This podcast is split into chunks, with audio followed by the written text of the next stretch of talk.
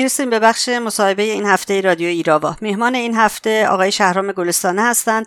مسئول انجمن ایران دموکراتیک در کانادا و در این گفتگو ایشون ما رو در جریان تحولات جدید درباره پرونده هواپیمای سرنگون شده اوکراینی ویروس کرونا و قیام در لبنان و عراق قرار میدن.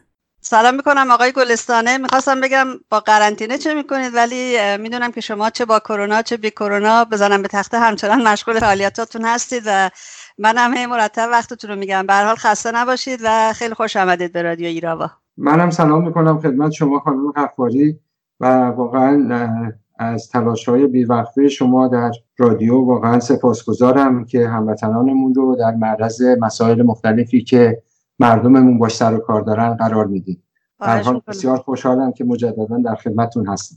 به همچنین خواهش می‌کنم وظیفمون هست. آقای گلستان از دفعه پیش که در خدمتتون بودن تا حالا تحولات جدیدی درباره سرنگون کردن هواپیمای اوکراینی توسط سپاه پاسداران به وجود اومده که یکیشون انتصاب آقای رالف گودیل هست به عنوان مشاور ویژه کانادا برای پیگیری پرونده این هواپیمای اوکراینی. سوالم این است که تو این مدت چه اقداماتی برای تحویل جعبه سیاه انجام شده و خود ایشون انجام دادن؟ اگه بدونید و این پروسه در حال حاضر در کجا قرار داره؟ بله همونطور که اشاره کردید علا رقم اینکه کل جهان با مسئله برحال بسیار خطیر که روی زندگی همه چه شهروندان چه کشورها چه دولتها تاثیر گذاشته مسئله ویروس کرونا و کووید 19 هست. ولی می‌بینیم که علیرغم همه این مسائل مسئله هواپیمای یوکرینی میاد مطرح میشه. دلایل خاص داره. و به همین دلیل کانادا در واقع عکس عمل نشون داد با انتصاب آقای رلف بوده به این دلیل که رژیم یک سری به قول معروف داشت گربه رقصانه می‌کرد در مورد جعبه سیاه و انواع اقسام مثل هر موزگیری دیگرش در این مدت اخیر که انقدر ضد و نقیز و تناقضگویی توش زیاده که واقعا طرف حسابای خارجیش هم. حتی اونهایی که مایل به موندن همین رژیم هستن. ولی اونقدر با تناقض روبرو میشن که دیگه چاره ای جز اینکه یه مقداری سخت بگیرن بر این رژیم نمی‌گیرن. به حال کانادا به عنوان کشوری که تعداد زیادی از شهروندانش در این سانحه از دست رفتن به حال طرف حساب اصلی این قضیه است با اینکه هواپیمای اوکراینیه ولی تعداد کسانی که یا شهروند کانادا بودن یا به حال ارتباط با کانادا داشتن بیش از هر کشور دیگه ایه. به همین دلیله که آقای رکودیل و دولت کانادا به عنوان مشاور ویژه انتخاب کرد. و از اون زمان لاقل تا اونجایی که من می‌دونم چند موزگیری رسمی داشته آقای رالف گودیل و همینطور کل دولت کانادا و وزیر خارجه و همه اونها دال بر اینه که کانادا تا روشن شدن این قضیه تا به دست عدالت سپردن مسئولین و اولین قدمش گرفتن جعبه سیاه از این مسئله کوتاه نخواهد اومد. حتی به سراحت اعلام کرد آقای رلف بوده که رژیم ایران نمی‌تونه مسئله کووید 19 رو علم بکنه و بخواد از سر پاسخگویی در بره. تا اینجای قضیه فکر می‌کنم که اینها علائم مثبتیه که جامعه جهانی و دولت کانادا نشون داده. البته تحولات دیگه هم بوده که بهش خواهیم پرداخت ولی این تا اونجایی که من می‌دونم به حال موضع نسبتا محکمی بوده و آخرین مصاحبه که من دیدم از آقای رلف گودل مال 16 آوریل یعنی حدود دو هفته پیش بود رسما مجددا بر همین مواضع تاکید کردن آقای گلستانه اگه ما فرض رو بر این بذاریم که رژیم جعبه سیاه رو تحویل میده که نمی‌دونم میده یا نه به حال همه می‌خوان که این کار انجام بگیره. قدم بعدی چه خواهد بود؟ و سوال اصلیم در واقع این است که آیا اصولا تحویل جعبه سیاه کافیه؟ مطمئنا تحویل جعبه سیاه کافی نیست. ولی یک قدم در واقع در عقب نشینی رژیم رو نشون خواهد داد اگر که رژیم تحویل بده. شما می‌بینید که بلافاصله بعد از اینکه رژیم مجبور شد از آن بکنه که هواپیمای اوکراینی و موشکهای خودش در واقع ثابت کردن اینقدر تناقضات در بالاترین سطوح رژیم در اینکه آیا اصلا جعبه سیاه هست یا نیست و تحویل داده میشه یا نمیشه در همون چند روز اول. دیگه چه برسه تا الان که چند ماه ازش گذشته. و واقعا همینی که در سوال اول به اون اشاره کردم اینه که انقدر این رژیم متناقض صحبت می‌کنه که طرف حسابای خارجی نمی‌دونن که بالاخره با کی طرفن. در همین مسئله شما ببینید که یک آخوند بیشرف به نام حسن نوروزی که در کمیته امور قضایی مجلسه میاد عنوان می‌کنه این جدیده. این یکی از همون تحولات جدیده. ببخشید اگر که یکی از سوال در واقع منحرف میشن ولی لازم می‌دونم که حتما به این اشاره کنم. میاد اعلام می‌کنه که اطلاعاتی که ما داریم نشون میده که این هواپیما هفته پیشش در اسرائیل بوده نزدیک جاهای دفاعی ما بوده و در کمال بیشرمی در کمال وقاحت در کمال بیشرافتی اعلام می‌کنه که نیروی نظامی ما خوب عمل کرد و به موقع تونست تهدید رو شناسایی و از بین ببره. شما ببینید چیزی که از اون طرف حتی بقیه عناصر رژیم میان میگن اشتباه بوده اشتباه یک نفر بوده اشتباه فلان شخص بوده. که البته همه اینها سر یک کرباسه یعنی همه اینها نوعی شونه خالی کردن از مسئولیته. ولی شما ببینید وقتی که یک نفر میاد چنین چیزی میگه خب این که احتمال این که رژیم الان بیاد جعبه سیاه رو به راحتی تحویل کشورهای خارجی بده بسیار کمه. ولی تا همینجا بذارین یک اشاره بکنم که رژیم اعلام کرد که ما نگفتیم تحویل نمیدیم بعدم گفت نگفتیم تحویل میدیم. یعنی دوباره از این شاخه به اون شاخه. بعد اینکه ما باید حضور داشته باشیم. ما تحویلم بدیم اونا اطلاعات هم استخراج بکنن نمی‌تونن نتیجه گیری کنن. باید به ما بدن ما بیایم. روش نتیجه گیری بکنیم. یعنی انواع اقسام بهانه ها برای اینکه جعبه سیاهی رو ما به کسی نخواهیم داد که بخواد روش نتیجه گیری بکنه. ضمن اینکه جعبه سیاه سوال فکر کنم قسمت دوم سوالتون این بود که آیا گرفتن جعبه سیاه برای جامعه بین المللی کافیه؟ قطعا اینطور نیست. چون عامل که مشخصه. اون چیزی که جعبه سیاه می‌تونه بیشتر مشخص بکنه مکالماتیه که در اون فاصله فاصله ای که بین به اصطلاح دو تا موشکی که یا چند موشکی که این هواپیما رو کامل ساقط کرده می‌تونسته بین خلبان هواپیما و کمک خلبان و یا سایر دستن در کاران صورت گرفته باشه. در غیر این صورت جعبه سیاه هیچ چیزی راجع به انگیزه این عمل به ما نخواهد گفت. جعبه سیاه سر این که چه کسی دستور این شلیک رو داد چیزی نخواهد گفت. بنابراین اصلا کافی نیست و یک تحقیقات واقعا مستقل نه تحقیقات مماشاتگرانه. تحقیقات واقعا مستقل بین المللی با کارشناسان از بعد تا آخر قضیه باید صورت بگیره. دقیقا نمیطوره البته خبرایی بود آقای گلستانه مبنی بر اینکه یک مذاکرات پنهانی گویا بین اوکراین و رژیم آخوندها در بین هست. این خبرش تو رسانه ها اومده بود. بخواستم بپرسم ازتون تو این رابطه اطلاعاتی دارید؟ بله البته چنین خبری بود. من همین اخبار رو گرفتم. از اون طرف حتی در زمینه همین خبر هم اینکه منبع خبر چی بوده و یا خبر واقعا درسته یا نه نمی‌تونم با قاطعیت بگم که درست هست یا نه چون در همین زمینه هم تناقضایی متاسفانه از طرف جوامع بین المللی و خود دولت اوکراین هم بوده. ولی من اجازه بدین که آخرین موزگیری مثلا وزیر امور خارجه اوکراین دمترو کولبا رو که 27 آوریل یعنی دقیقا سه روز پیش در یه گفتگوی تلفنی با همین جواد ظریف وزیر خارجه دروغگوی ایران داشته تاکید کرد که جعبه های سیاه هواپیما که در ایران سقوط کرده باید به اوکراین تحویل داده بشه. یعنی لاقل موضعش تا الان این بوده. اینکه رژیم سعی می‌کنه با انواع و اقسام دسیسه ها این از در طول چل ساله عمر رژیم بسیار زیاد از این چیزها دیدیم. مثلا کل گروگانگیری رژیم در همه زمینه ها علیه شهروندان همه کشورها با دید گرفتن باج و در واقع کشوندن طرف مقابل به پای باجخواهی رژیمه. ولی به نظر نمی‌رسه که تا الان کشورها به رژیم چنین باجی به این صورت داده باشند و عکس های حتی خانواده های قربانیان این حادثه هم به خوبی حاکی از این هست. می‌خواستم همین از اون تو بپرسم که چه واکنشی نشون دادن خانواده های قربانیان؟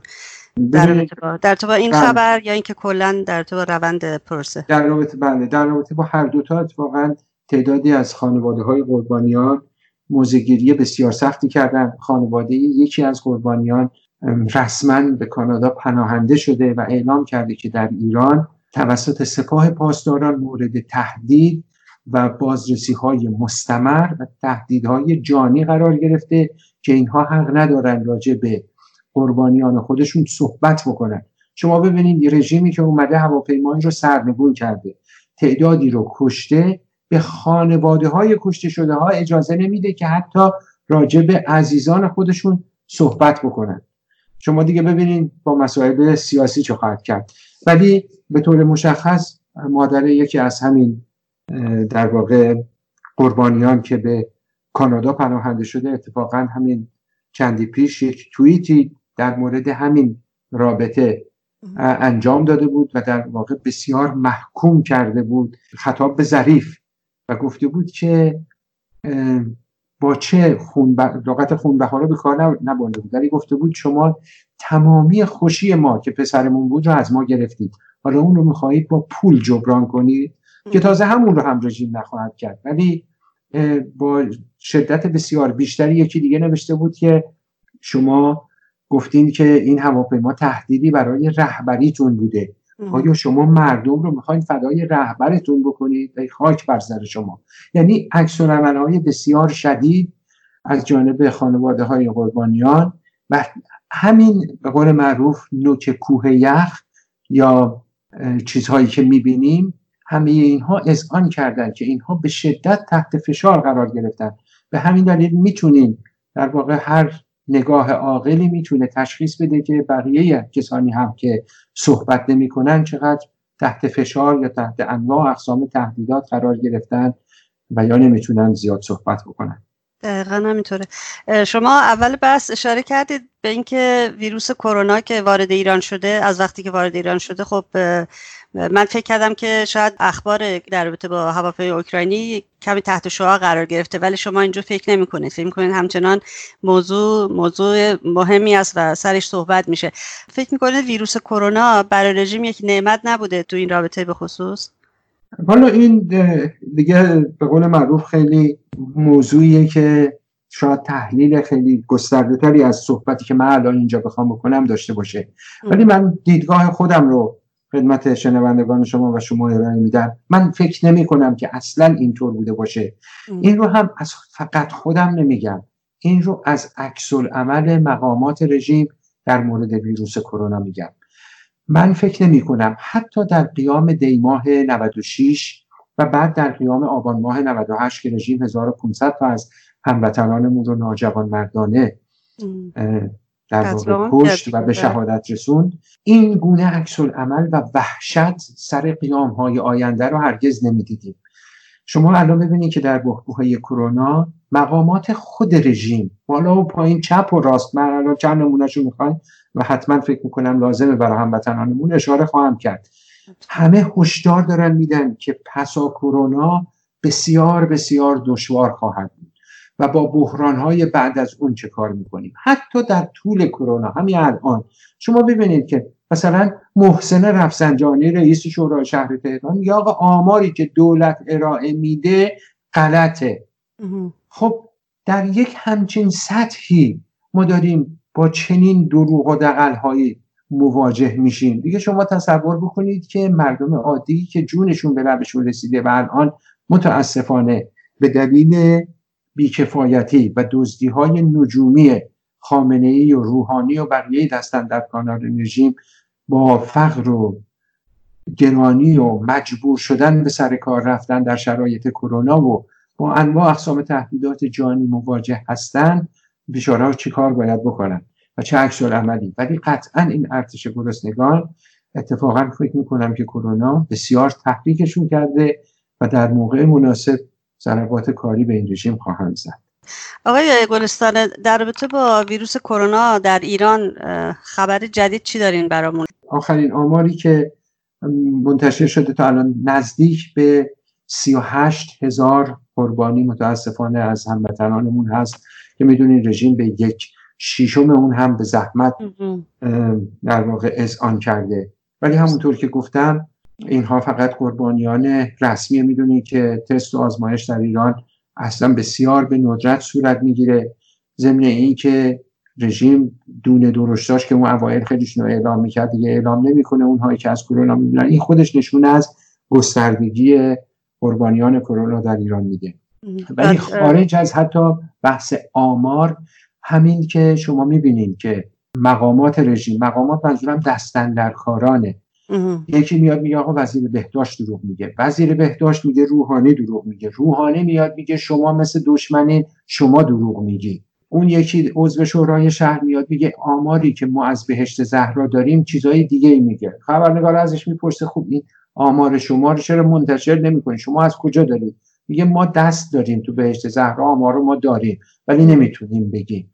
شما ببینید یک مسئول این حکومت جهل و جنایت میاد میگه که آمار رو ما داریم ولی نمی‌تونیم بگیم. از اون طرف خب میاد می‌بینید که آمار رسمیشون یه چیز اصلا معذرت می‌خوام هر حرفی که اصلا با هیچ چیزی در هیچ کجا دنیا سازگاری نداره با هیچ معیاری نمی‌کنه بنابراین جای واقعا تاسف بسیار زیادیه که حتی سازمان بهداشت جهانی آمار رسمی رژیم ایران رو در آمارش میاره نه آمار واقعی رو. اگرچه که کارشناسان خودش در همون اولی که وارد ایران شدن گفتن آمار پنج برابر آماریه که رسما اعلام شده یا اعلام می‌کنن. به حال این آخرین آمار و ارقامی بود که من داشتم خدمتتون عرض کردم. دقیقا چون اگر آمار ارقامی که خود رژیم اگر منتشر می‌کنه اگر واقعیت داشت خب دیگه دستبستگی و محدودیت برای دکترها و نمی‌دونم پرستاران و کادرهای بیمارستانی به عنوان بخشنامه پخش نمی‌کردن و نمی‌خواستن ازشون که اعلام نکنن که هموطنان ما به خاطر ویروس کرونا دارن میمیرن. دقیقا در, دقیقا در تایید حرف شما می‌بینیم که اتفاقا تعدادی از هموطنانمون رو که در این مورد صحبت کردن رژیم دستگیر می‌کنه. یا به حال با جرائم سنگین اونها رو متهم می‌کنه و مواجه می‌کنه. دقیقا عین کاری که سر هواپیمای یوکرینی کرد. تو همین گیرودار می‌بینیم که یک دادگاه که چه کنم یه بیدادگاهی در ایران یازده تن از کسانی رو که شکایت شکایت نه تازه شکایت رسمی. یعنی لب به سخن گشوده در این زمینه مجموعا به 88 ماه زندان محکوم می‌کنه.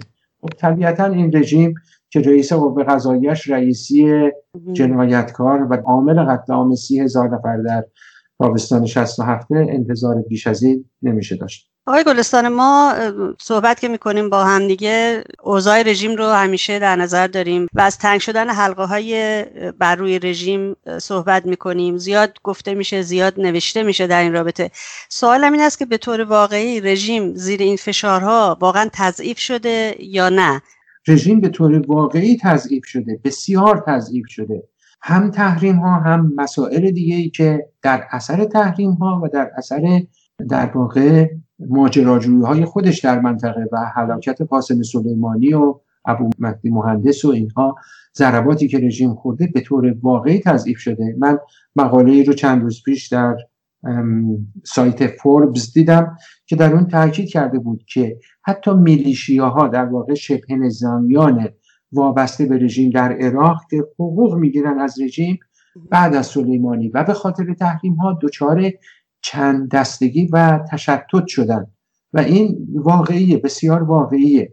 این که رژیم سعی می‌کنه به هر بهانه با سیدی صورت خودش رو سرخ نگه داره در این هم شکی نیست. می‌بینیم در اسنای این کرونا و در داستان این ماجرا رژیم میاد از صندوق بین المللی پول تقاضای پنج در واقع میلیارد برای کمک به بیماران کرونایی می‌کنه. این در حالیه که خامنه ای و بنیادهای تحت نفوذ اون. آستان قدس رضوی بنیاد مستضعفین بنیاد شهدا ستاد اجرایی فرمان امام.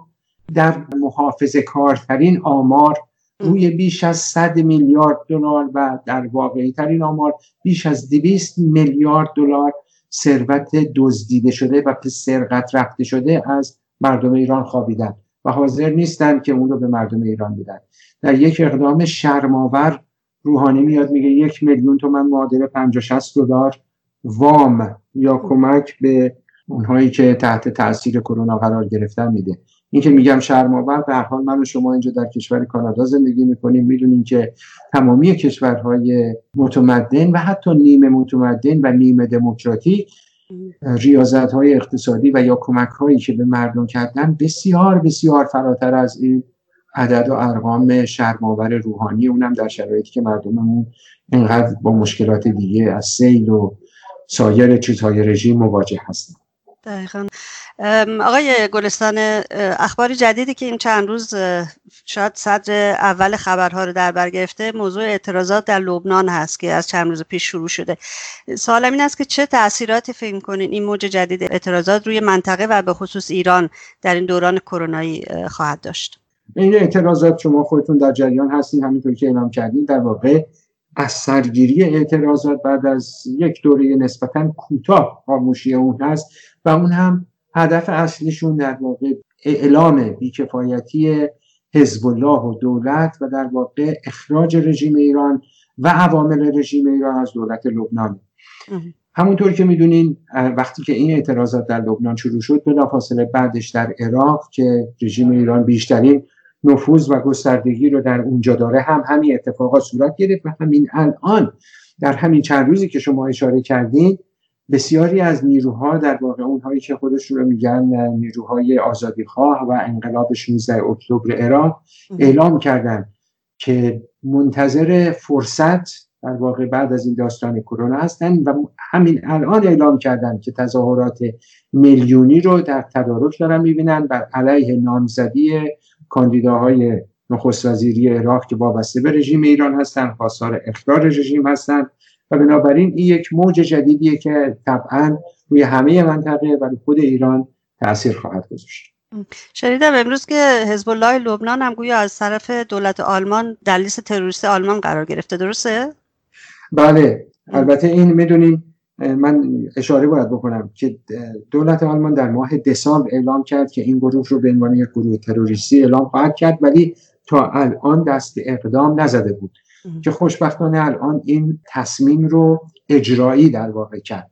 و همزمان با اجرایی کردنش در چندین مرکز بنیاد و مسجد وابسته به حزب الله از ساعت 6 صبح در واقع نیروهای امنیتی آلمان به این مراکز حمله کردند. بسیاری از مدارک و چیزهایی رو به دست آوردن و در واقع اعلام کردند که هرگز حزب الله در آلمان حق نداره که آرمش رو یا هیچ چیز دیگر رو حتی نشون بده جایی یا در این اقدامات شرکت بکنه که اقدام بسیار فکر می‌کنم مؤثر خیلی دیر ولی به هر حال بسیار مؤثریه. همزمان هم بلافاصله بعد از اقدام آلمان یک سری پایگاه های حزب الله مجددا در سوریه که البته در این مدت به طور متناوب مورد حمله قرار می گرفتن مورد حملات هوایی قرار گرفتن و تا اونجایی که من می‌دونم به خصوص در یکی از اونها متحمل تلفات جدی شدن. امیدواریم کانادا هم راه آلمان رو پیش بگیره و حزب الله لبنان رو در لیست تروریستی خودش بگنجونه. البته در کانادا حزب الله نه به صورت یک واحد ولی بخشایش در لیست تروریستی هست اما اجرایی کردن یعنی همین که اجازه ندن یک گروه جنایتکار وابسته به رژیم یا حتی اجازه ندن که یک عده‌ای بیان اینجا تحت هر عنوان. بزرگداشت خمینی که بنیانگذار و جنایتکار و در واقع شاید یکی از جنایتکارترین عناصر قرن گذشته و اوایل این قرن باشه رو اجازه بدن اینها بیان مراسم تحت عنوان مراسم خصوصی یا هر جور دیگه برگزار بکنن. اون هم با محافظت پلیس. امیدواریم این کار اجرایی بشه. دقیقا همینطوره. خیلی ممنون از وقتتون آقای گلستانی و توضیحاتی که فرمودید. مواظب خودتون باشید و روزتون بخیر. خواهش می‌کنم. منم مجددا برای شما و برای همه شنوندگانتون آرزوی سلامتی و آرزوی رهایی از هر دو ویروس به قول ایرج میرزا و و عبا یا ویروس کرونا و ولایت آرزو می‌کنم و بسیار متشکرم. خسته نباشید.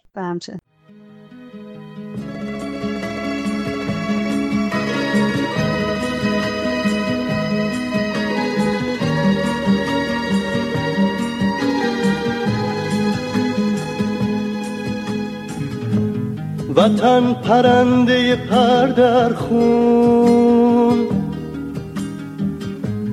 وطن شکفت گل در خون. وطن فلات شهید و شب. وطن آتا به سر خون. وطن ترانه زندانی. وطن قصیده ویرانی. ستاره ها اعدامیان ظلمت. به خاک اگر چه میریزم سهر دوباره برمیخیزم بخوام که دوباره بخواند این عشیره زندانی گل سرود شکستن را. بگو که بخون به سراید این قبیله قربانی حرف آخر رستن را. با دشخیمان اگر شکنجه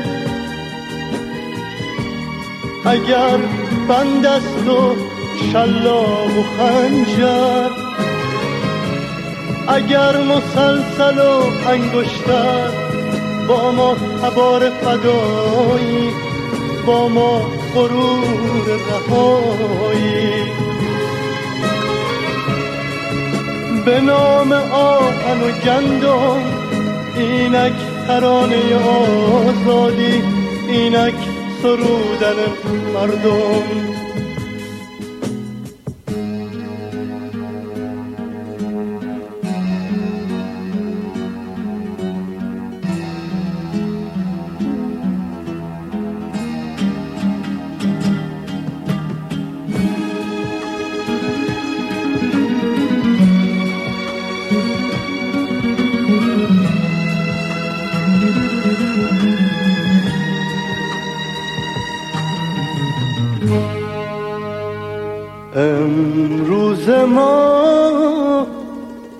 امروز فریاد. فردای ما روز بزرگ میاد. بگو که دوباره می‌خوانم. با تمامی یارانم گل سرود شکستن را. بگو بگو که بخون می سرایم دوباره با دل و جانم حرف آخر رستن را. بگو به ایران بگو به ایران.